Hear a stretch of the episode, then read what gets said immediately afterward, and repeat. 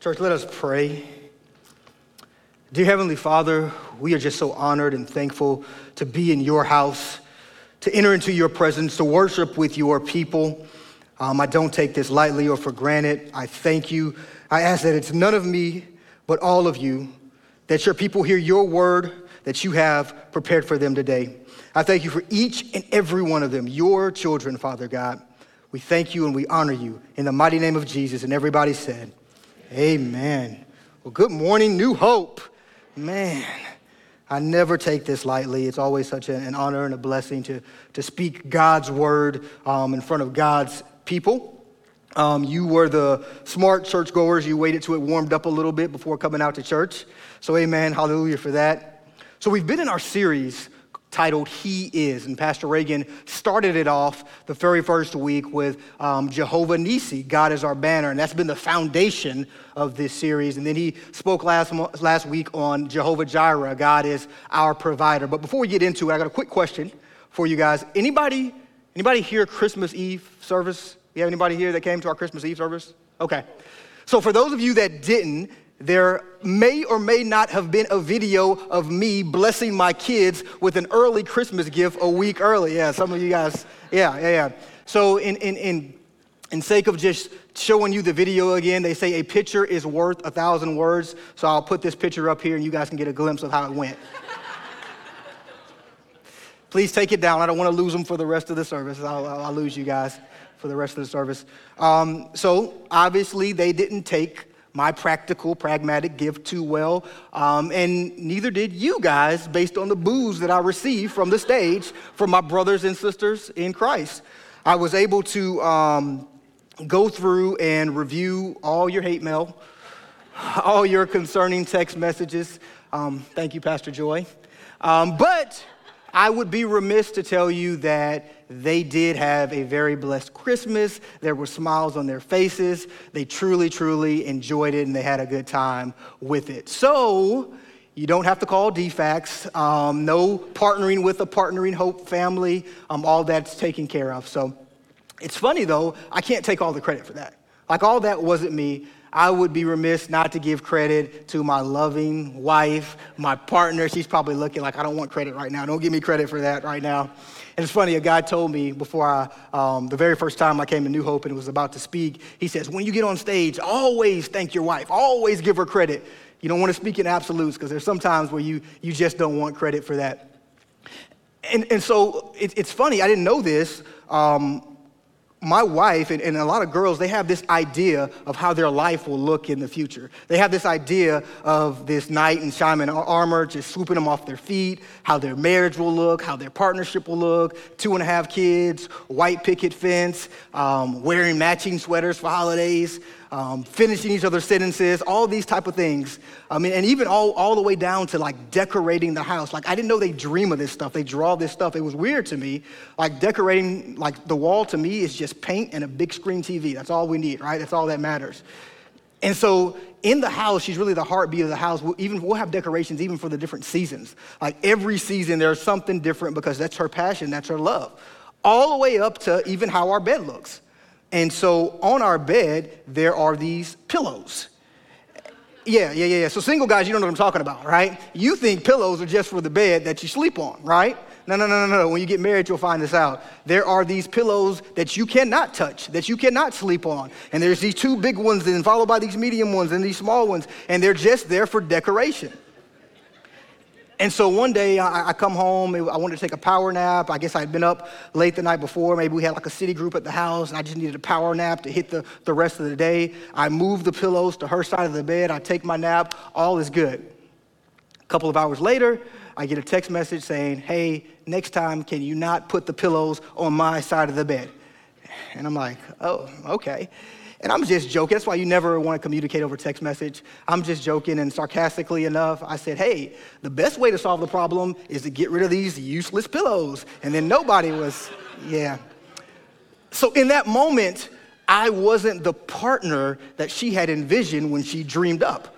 When she was thinking about this, in this moment, I wasn't that person that she said, man, this is what I was looking for, this is what I was desiring. I actually fell short in that moment. And you guys ever have those moments where it's somebody in your house, maybe it's a spouse, maybe it's a parent, maybe it's a child, and you have this tension in the household where you've come through some type of heated fellowship of argument. Now, everything in the world, you want to just go up and hug them and end it, but this pride is welled up, and you're walking by like you guys are strangers in the house, like, hey, hey, what's up? Like, like you're really not talking. There's this tension built up in the household. I wonder, I was listening to that song in God's house, in the Father's house, there's a place for you. I wonder how many of us come in to God's house on Sunday and they have that tension. They have that built up where they don't feel fulfilled, they don't feel connected, they feel like God is absent. There's something there that's not aligned. There's a lack of purpose when they come in from Sunday to Sunday, even apathy, where they're just checking a box off by just coming to church. Some of you may even feel doubt, where you come in here because you grew up and that's what you were supposed to do, but is he even real? Is he even there? Is this thing even authentic? And I know that's true because it's even happening in our culture today with pastors, as a lot of pastors are following away from the church, and they're even in questioning the faith that they preached from the pulpit. So I know it's happening in our congregation. See, when there's this unfulfilled alignment in partnership, then there's a void and so the title of my message today in our He Is series is He is our perfect partner. And I believe the scriptures build a case to show how God of the heavens and the universe wants to partner with us for his purpose. And from that, that's where our joy, that's where our fulfillment comes into place. That's where we don't feel this lack. That's why the songs we sing and we're so passionate about worship, we can take that Monday through Saturday because we know who he is. So I want to show you this because it's a theme that's probably not talked about when we talk about the names and the character of God. Pastor Reagan had a great slide which shows the names of God, but this is not an actual name of God, but we know that God is immeasurable, so he's not confined to just a list of names. His, his character, right, is, is, is, is, is numerous. And so there's this theme of partnership where God partners with creation. You see it very beginning with man and Adam. We can read it, right? Don't take my word for it. Genesis chapter 1, verse 26 through 27. It says, And God said, Let us make man in our image according to our likeness. I want to stop there real quick. That's the first model of partnership. What you see there is the Godhead, Father, Son, and Holy Spirit. Make man in our image, in our likeness. Then he says, Let them have dominion over the fish of the sea, over the birds of the air, and over the cattle, over all the earth, and over, over every creeping thing that creeps on earth. So God created man in his own image. In the image of God, he created him. Male and female, he created them. So that word dominion, it basically means authority. And so you see from the very outset, from the very beginning, God gives man authority over his creation. So you see this partnership start to align. You see it throughout the Bible in the covenants, right? There's these covenant promises where he makes with Abraham, he makes it with David, he makes it with the children of Israel. He makes these promises with his chosen one to fulfill his will. And then you see it in the Gospels with Jesus. Jesus appoints his 12 disciples to go out to preach the gospel. He actually, even before he dies, he sends them out to do miracles, to cast out demons. And you see this partnership align even after the resurrection. What does he do? He gives the Holy Spirit so that we can go out, the church today, to be empowered to create for his will. See, I believe that one of the greatest manifestations of God's power on earth is when he uses you and I. Think about it. He takes a corrupt, filthy, sinful person by nature, cleans them up, and he uses them to do great works. Like, if that's not power, church, I don't know what is. And so, before we continue on, I want to get a couple of things clear. I want to get one thing clear, I'm sorry, with the definition of partnership. Because I think we've been kind of corrupted of what we think partnership is. And so, partnership is God's empowerment rooted in relationship for his purpose. And so, we love the first part of that God's empowerment. We all love to be empowered by God. We love the Holy Spirit and the power of God. We love to see that works, the works, but it's not unlocked until it's in relationship for his purpose. So we can't skip ahead, right? In relationship for his purpose. Paul says it like this in 2 Corinthians, verse 4. I mean, chapter 4, verse 5. For what we proclaim is not ourselves, but Jesus Christ as Lord, right? It's about him. It's always about Jesus. With ourselves as servants for Jesus' sake. So it shows what the purpose, and then it shows our role in this. Paul continues, 2 Corinthians chapter 6, he continues later on, as God's partners. So Paul is acknowledging he's in a partnership relationship with God. You and I partner with God for his glory and for his will. He says, We beg you not to accept this marvelous gift of God's kindness and then ignore it. So, this gift is God's grace. That's what unlocks this partnership. And he's telling you, don't ignore it. I wonder how many times that we come in here every Sunday and we know that and we don't understand that we have a role in this. Like we have a purpose. He's seeking to use us and he's gonna use somebody. I just hope it's me and I hope you hope it's you. He's saying, don't ignore it, church. So the, the world would have us believe that this defi- definition of partnership is different. The world's definition and God's definition are vastly different. You see, the world tells us we need to maximize our opportunity in partnership. We need to see how much value we can get from that other person. When you're negotiating in partnership, you say, okay, where can I get, how far can I go to get the most? You can go to a car dealership, right? They're trying to get you down, you're trying to get them down, and you're trying to get the biggest bang for your buck, the biggest value. And this concept is even, it's even crossed over into something God's designed, and it's turned into a worldly faction, with, which, which is marriage. In marriage, we try to maximize our value. We try to see how much we can get. Instead of serving, we try to be served. And that's not God's design of how He designed partnership. So when you guys hear that, you probably think about the word like I think about the word or how I thought about it at first partnership business. How does it work in business? Business relationships. So the most iconic golf relationship ended here in January. I don't know if you guys know that. 1996, this young phenom, Tiger Woods, was, was tearing it up. He was taking away the old guard. Um, he was winning um, amateur tournaments at that time by an astronomical number. He was just really taking the world by storm. And then this company comes alongside and says, hmm, I got a piece. I want to get a piece of that. And so Nike enters into the relationship and says, hey, we are actually very big, but we have a small part of the golf market right now. We want to partner with you in order for us to benefit you and you benefit us. So they gave him the largest endorsement deal at the time. It was about $40 million. And they said, We're to endorse you, we're to brand, we're to brand you, we're to have these commercials, we even have your theme. He comes out Sunday at the Masters and it's red and it's black and it's, it's very intimidating. And there's this partnership. Tiger keeps winning sales keep ascending. And even much so that it had me convinced that I could play golf. but my 30 handicap showed that that's not, that wasn't the case. And so everything was going good, everything was going glorious until it wasn't. As you guys will know, some of you, you know, Tiger had his, his accident. Then his indiscretions started to come out and he started becoming the news and the tabloids. And then as he started to get older, his knee started to go out on him and his back started to go on him. And Tiger wasn't winning as much as he was before.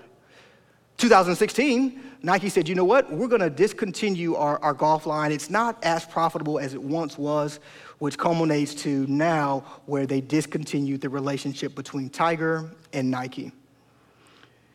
You see, Tiger no longer brought Nike value. He wasn't valuable in the partnership anymore. There was no longer any need for him. That's how the world operates in relationships and partnerships. If you don't bring value, what's the use? I don't need you. And even somebody as iconic in golf as Tiger Woods, a partnership can be broken, it can be dismantled. The funny thing is, though, church, you bring no value to God. You don't have any enhancing quality. You're not good enough. The Bible, the, Bible says that even, even our righteousness are as filthy rags. The heart is deceitful amongst all things. You're not smart enough. The wisdom of man is foolishness to God. There is nothing that you bring that's of any value to God at all. Church, God doesn't need you. But the good thing about that is you're not needed, but you're wanted. God wants you. He created you in your mother's womb. He, he knows the number of hairs on your head. He wants you. He wants to empower you. He wants to use you. And don't you know it's better to be wanted than needed? Because we saw in the tiger story, when you don't present any value, they throw you away. But when you're wanted, there's always a place for you. In my father's house, the song says, there's always a place when you're wanted. I think about this uh, analogy, and it's this picture of this father. He's outside and he's mowing the grass, pushing the lawnmower, and his little son is behind him, uh, maybe comparable to the age of my son that you saw there, and he's pushing this toy lawnmower behind him as he goes. Now, that son is probably getting in the way more than he's helping. The father's probably having to watch out for him, watch your step. He's bringing no value to the work of the job that needs to be done. But you know what? That father wouldn't have him any other place in the world. He wants his son to be there. He wants his son to be beside him. He's modeling him so one day that he can grow up and he can do the work. And that's how our father sees us. He wants us beside him. He wants us to partner. He wants us to work. He cares for us so much that he wants that relationship with us. What if I told you guys um, that a marriage is only based on need or a relationship is only based on need, you would look at that relationship and you say, it's not to last. It's not to work. Because if it's only based on what you can get, there's no way they can last. And that's what happens too when we see marriages and divorce. When it's based on need, they don't last. So, my marriage, I'd say we have a pretty good partnership. Don't say anything if you agree with me, sweetheart. Yeah. I'd say it's a pretty good partnership. And, and I remember one time my wife was um, she wasn't complaining, she was just venting, right? You know, you have a safe place in that relationship, and she's venting, and she's just telling me how stressed out she is. She's telling me just all the things with the kids on her plate, and I'm, I'm trying to comfort her, and I'm just listening, and I'm just understanding. I'm like, man, you do a lot, you do so much, there's so much on your plate. Sweetheart, I understand. And then one of the things she said that I picked up on, um, she was talking about the chores and things like that, and dishes, the dishes were one of them, too. Um, so I came home one day from work after a long day, and I was like, you know what? I can take a small sliver off of her plate. She confided in me. Let me just take something off of her plate. And so I come home, I do the dishes, get them, get them in the dishwasher. They're done. And she comes to me and she says, she goes, sweetheart, did you do the dishes? And like I'm puffed up and I'm, you know, I'm smiling. I'm like, yeah, your man took care of you, baby. You go ahead and sit your pretty little self down. And she says to me, she says, Well, um, you didn't do them right. It's like I didn't, I didn't, I didn't do them right. I mean, it's not rocket scientist, right? You take the dishes, you put them in the dishwasher. She says, no, no, no, no. What you have to do is you have to rinse them, scrub them, wash them, and then put them in the dishwasher. You've got to wash the dishes before the dishwasher washes the dishes. Well, Lowe's owes me some money if that's the case because I feel gypped if you have to do all of that. And um, I don't know, a couple days pass by, a week or so like that. I'm sitting in the living room, I'm watching the game, and it's an intense game. It's the fourth quarter. They're going back and forth. It's one of those games you can't get up from, and like you're watching it, you're watching it. And she comes to me and she says, Hey, I got a lot going on. I'm, I'm kind of stressed. Can you wash the dishes? And so at this point, I have a dilemma.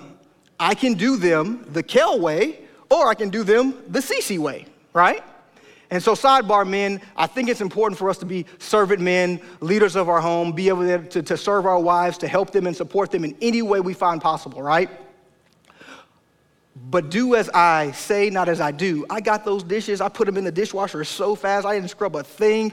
Got back on the couch, watched the game, and you know, I'm like, she won't know. Like, that's a that's a fallacy. The dishwasher washes the dishes. And so she comes back and she says, um, You didn't scrub the dishes did you? And before I had a chance to answer her, she stops me and she takes the higher road in the situation. She goes, You know what? She said, I like the dishes done a certain way, so this will be something that I do. This will be my responsibility. I'll do it. Don't you worry about it. It's Like, are you sure, honey? Do you want to do this? You know what? I didn't even give her a chance to respond. You are valued. You are heard in this marriage, and this relationship. If you want to wash all the dishes, you got it. So be it. You can wash the dishes. See, with that story, though, I, I, love my wife so much and all she does and how she supports and how she helps the household. But my love for her is not based on what she can do my love for her is not based on how well the dishes or the house is kept or she looks as beautiful as she did on our wedding day. My love for her is not based on that. I don't love for her for, I don't love her from what I can get. I love her because I love her. I love her because I choose to love her. I love her because I want to. And that's how God sees us. He loves us because he wants to. And the reciprocal of that is he wants us to want him. He wants us to want him back in that relationship. That's the foundation of it. He spoke, Pastor Reagan spoke about Jehovah Jireh and God is our provider, right? And a lot of times we seek the gift rather than the giver. God's like, I want to bless you, but it's because of me and it's because of this relationship. And so I want to use the rest of our time here to look at a case study throughout the scriptures. We're going to look at a character in the Bible um, through the Gospels, the Apostle Peter. And so, Peter, his original name was Simon. Jesus came in and he named him Cephas. Cephas means the rock. And it's fitting they call him the rock because he was leaned on so much by the disciples and even the early church. Peter had walked on water with Jesus. He was one of the few blessed to see the glorious transfiguration of our Lord and Savior Jesus Christ. He was emboldened to empower the church after the resurrection to go and spread the gospel. He was the first pastor the Bible describes that led the first revival where 3,000 people were saved. Yet Peter was, he was average. He was average and he was flawed. He was a first century fisherman, which was a dirty job. And he'd fish all day and he'd bring it back. He was married, the Bible tells us. He was an uneducated man. He would have been a young Jewish boy at the time when he was growing up, so he would, he would have had his whole life practicing going to synagogue, so he knew about God and who God was. But I wonder with Peter how many times he was out on the sea fishing, thinking, God, what's the purpose of it all? Why am I even here? I wonder if you and I can relate to that sometimes. God, I come to church, but I just don't feel your presence. God, I come here in this place, but I feel, ap- I feel absent. God, I don't know what you want to do with my life. I come here and I don't feel like I'm being used. You see, Peter, before he met Jesus, he would have been through, he would have known generations of generations. His father, his grandfather were had no word from God. There was a 400 year period of silence. And so I wonder how many days before that encounter where he was just feeling hopeless, useless, until partnership pursues Peter. So in Matthew chapter 4, verse 18 through 20, it says here, it says, One day, as Jesus was walking along the shore of the Sea of Galilee, he saw two brothers, Simon, who was Peter, and Andrew, throwing a net into the water, for they fished for a living. So you see this dynamic of partnership. You had Simon and his brother Andrew, and the Bible tells us that James and John, they had this partnership where they would go fish. That's what they would do for their livelihood. And before this encounter with Jesus, they were going out and doing what they normally do. Verse 19 Jesus called out to them, Come follow me, and I will show you how to fish for people. And they left their nets at once and they followed him. See what Jesus did? He met them where they were. He went to the lake. He entered into the place that they were. He sought them out just like he does us, church. God meets us in the place where we're at. You don't have to be good enough or have any value. He meets you in that place where you are. He seeks you out. And then what does he do? He gives you purpose. And so you see here in verse 19 in God's purpose, he says, Jesus called him out, Come follow me. I will show you. So they didn't have the ability, they had the ability to fish, but what for Jesus had for them, they didn't have the, they didn't have the ability and he had to be shown. Jesus says, I will show you. And then he says this, how to fish for people. You see, God's purpose is bigger than you and it's bigger than your abilities of what you can do. So if you're sitting here today and you're saying, Well, God, you can't use me, I don't know, well, I don't think you're letting God show you right? If you're sitting here today and you're just comfortable in your seat in what you're doing and God's not stretching you beyond your abilities, then you're not ready to walk into partnership with Him.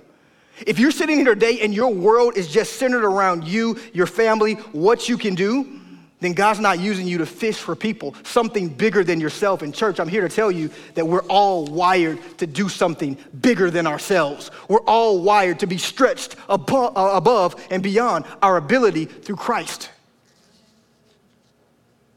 Verse 20, oh man, it gets good. And it says, And they left their nets at once and followed him. They left their nets at once and they followed him. You see, this net represents distractions. It represents your past. It represents the baggage that you're holding on to, right? You can't follow him until you let your net go. You can't follow Jesus until you're willing to drop that. And I wonder, church, what nets are we holding on to? What baggage is really stopping us from following Jesus? Maybe it's a relationship that you're in. Maybe it's a job situation. Maybe it's just yourself. Maybe it's fear. Maybe it's doubt. I think we all have different nets that at some point in our lives we have to release and say, you know what? I just want to follow you, Jesus. I don't care about that all. I don't want all that stuff. I just want to follow follow you. And so we must be willing to, to leave our net when Christ, Christ calls us into partnership. And so the next point, he, the partnership relationship, it's a model of on earth as it is in heaven. He wants this partnership to look like heaven on earth. And that may be a familiar verse with you guys if you're familiar with the Lord's Prayer. The disciples said, Lord, how do we pray? Teach us how to pray. And this is a part of it. This sets it up. Matthew 6, verse 9 through 10. This then is how you should pray Our Father in heaven, hallowed be your name. Your kingdom come, your will be done on earth as it is in heaven, right? And so there's this Earth, there's this heaven to earth model that he's reflecting, right? He wants earth to look like heaven, and we see that even from the beginning. Look at the Garden of Eden. That was a model of heaven, right? There was no violence, there was no death, there was harmony, there was every, you know, everybody had as much food as they wanted to, Adam and Eve, and it was perfect harmony. And Adam actually worked for God's purpose until it didn't work. Until sin entered that place, and that model that God desires here on earth as it is in heaven didn't look like heaven anymore, and it just became earth. And so, what's, what's really important here, it says on earth as it is in heaven, but the preface of that precedes the partnership. It says, Your kingdom come, your will be done. So, before we can get a model of heaven, saints, we have to have His will, His kingdom, not our will, not our kingdom. We can't hold on to our net if we actually want to see heaven. It's very, very important. A lot of times we try to have our sin in one hand and our Savior in the other, and that does not work. He will not partner with your net. That's not the type of God He is. He's a jealous God, and we have to remove everything. And for this model to work on earth as it is in heaven, His kingdom has to come and His will has to be done.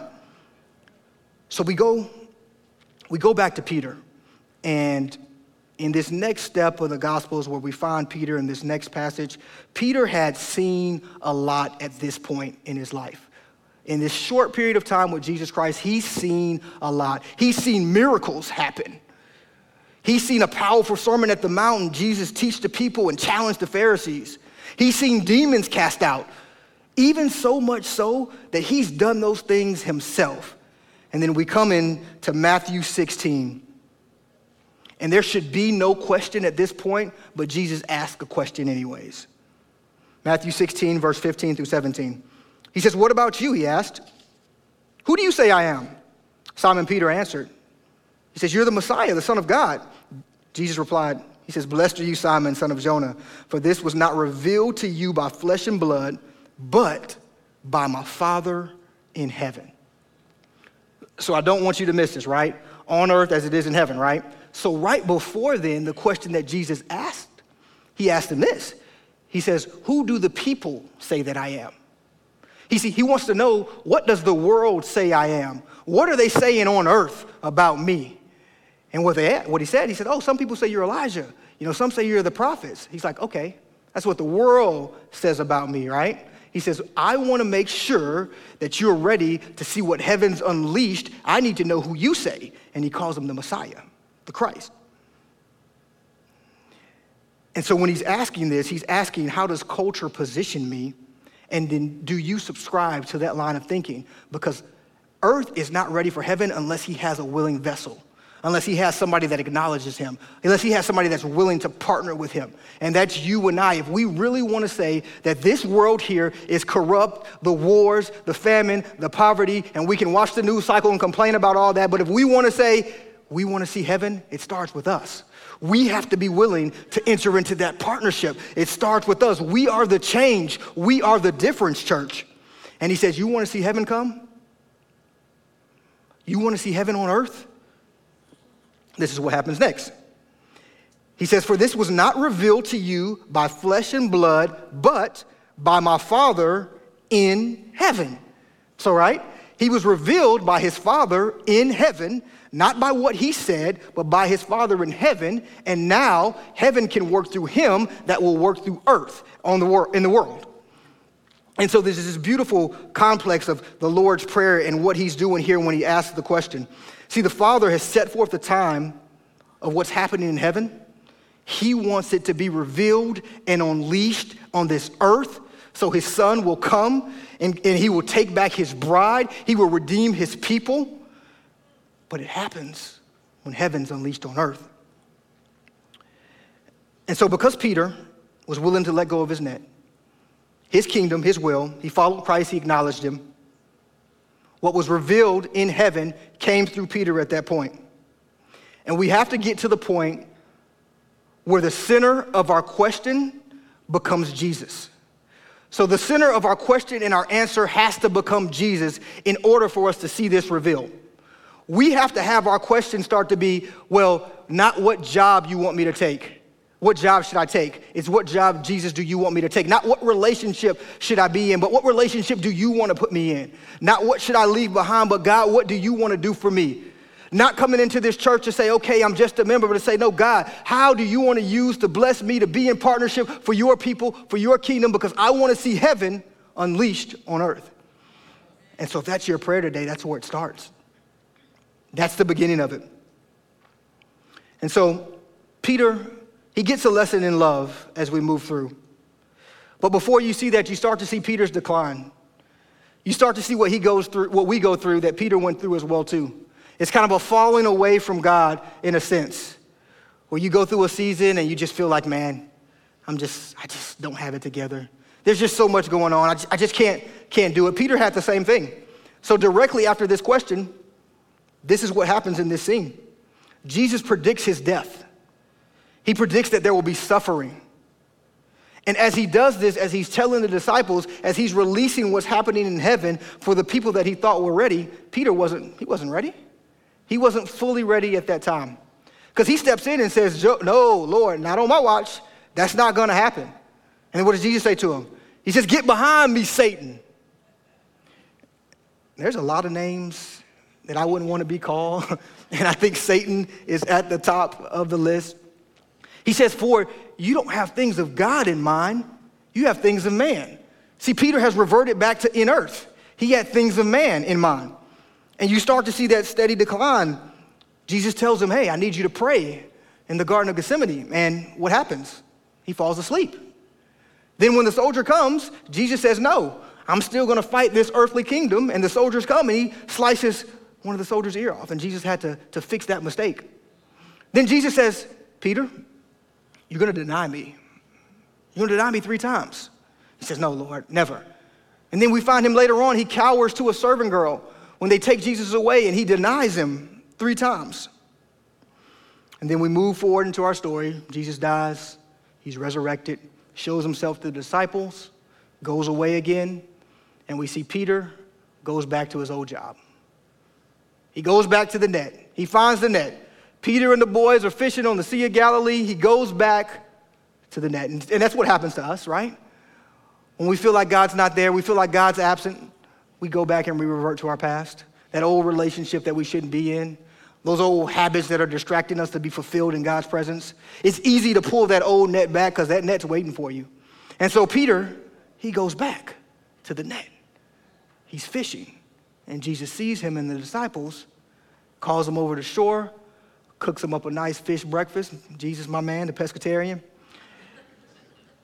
And he has this conversation.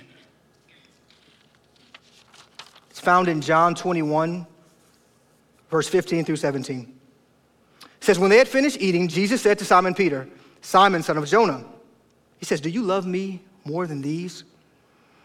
And so I don't believe he's talking about the other disciples, comparing this love relationship between the disciples. I don't believe that at all. John's writing this book, and John's the one Jesus loves, so he wouldn't win that battle, anyways. I think what he's talking about do you love me more than these? Do you love me more than that net? Do you love me more than that boat? Do you love me more than the old ways that you were at? Do you love me more than your past? And he says, Yes, Lord. You know that I love you. Well, Jesus said, Feed my lambs. Again, Jesus said, Simon, son of John, do you love me? He answered, Yes, Lord. You know that I love you, Jesus said. He said, Well, take care of my sheep. Then he asked a third time. He says, Simon, son of John, the old name, right? He wasn't calling him Peter anymore. He called him his old name because he was back to his old habits. He says, Do you love me? And it says, the Bible says Peter was hurt. The Bible doesn't say this um, specifically, but I believe he was hurt because he knew that he had denied Jesus three times, and now Jesus is asking him this love based question three times. He says, Do you love me? He said, Lord, you know all things, which he did. He knew exactly where Peter's heart was. But I think he wanted Peter to know. See, God asks us a question, not for him, but for us to reveal ourselves. And he says, You know all things. You know that I love you. He said, Well, feed my sheep. Church, God's partnership is always rooted in love. That's where it starts. It's rooted in love. So we ask this question Do you love me? Because if you love me, then you're ready for purpose. You can't get those backwards. Once you love me, then you're ready for my purpose. The two greatest commandments God says, love your God and love your neighbor, right? You can't truly love your neighbor unless you have that love for God and then that love for your neighbor. And it's all rooted in love. And Jesus knew this before he could start to use Peter in his ministry. He had to see where that love relationship stood. He wanted to see it, and he wanted to reveal that to Peter. See, none of this work that you guys see here on Sunday, um, at the end of the year, they showed all the blessings you've done as a church fostering hope, missions trips, your giving, feeding the homeless, giving out to none of that can be done unless it's rooted in love. If it's not rooted in love and it's based on a value, it won't last. And so none of this ministry is made possible. None of Jesus' worldwide global ministry is made possible unless it's rooted in love. And so he's asking, he says, Do you love me? He says, Then feed my lambs. Because love, it empowers us in partnership. You can't have true partnership with God unless it's based and it's rooted on love. So, church, if you'll stand with me.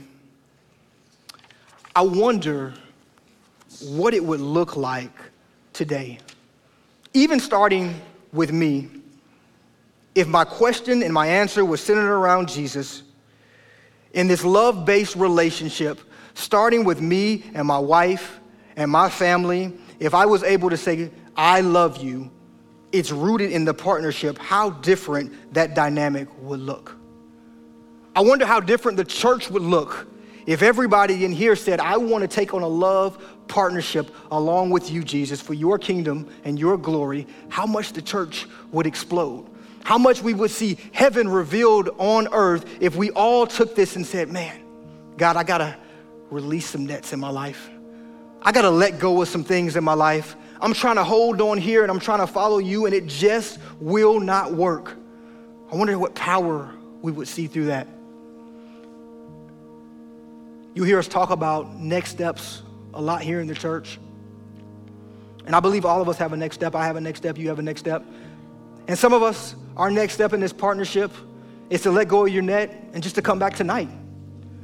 I know it may be an inconvenience for some of you guys, but just the power of prayer and God's presence with his people and praying, he may be saying, hey, just let go of your distractions and come back. I think some of you guys just need to partner with, with Christ in salvation. You need to understand who the risen Savior is, what He did for you, how He loves for, how He loves you, and how you're value, valued. You're not needed, but you're wanted, and some of you guys need that. Some of you guys have been coming into church, and we love that you're here. But I think He's saying, maybe your next relationship with me in this partnership is to partner with my people. I want you to be more involved. Maybe sign up for a core class. Maybe sign up for a city group. The body says, the, the Bible says we're a body. We all have different parts. We all work and we function together, right? But maybe you're that piece of the body that's not here. Or maybe somebody else a, has a piece that you need in your life to get past what you're getting past, and God wants to use you and He wants to use them. Maybe you've been coming here and you said, Kel, I'm here, I'm involved, I do a lot for the church, and maybe you feel just a little unfulfilled right now. You don't feel God's moving, you're checking all the boxes, you're coming, you're working, but there's something there. He's not using you for your ultimate purpose. Maybe He's saying, get rid of that net of checking the boxes and doing work and just operate in love. Maybe stop what you're doing and find one person to love. See, the, the biggest impact I've had since my time here at New Hope, 13, 14 years, there's been some great, amazing sermons, but it wasn't a sermon. It was when we were young marrieds. My wife was pregnant with our second. Praise and worship, and then after service, an older couple, legacy couple for our legacy group, tapped me on the shoulder and he says, My wife and I would like to take you and your wife out to lunch. Well, it was only ramen noodles at the house, so I was all over that offer. I was all good. And through that, through love, he got to know him and his wife got to know our story. We got to know them, and we had this discipleship moment that was beautiful that showed how he was taking God's partnership rooted in love. And then, even then, he sowed a seed to our unborn child who just had her eighth birthday. Um, well, she'll have it tomorrow. And it's because he used somebody that was willing to let go of earth. He probably could have used that money for whatever. He poured it in love into someone else to show God's kingdom and his partnership. Church, I want to pray for us. If you'll bow your heads. Well, Father God, we come to you.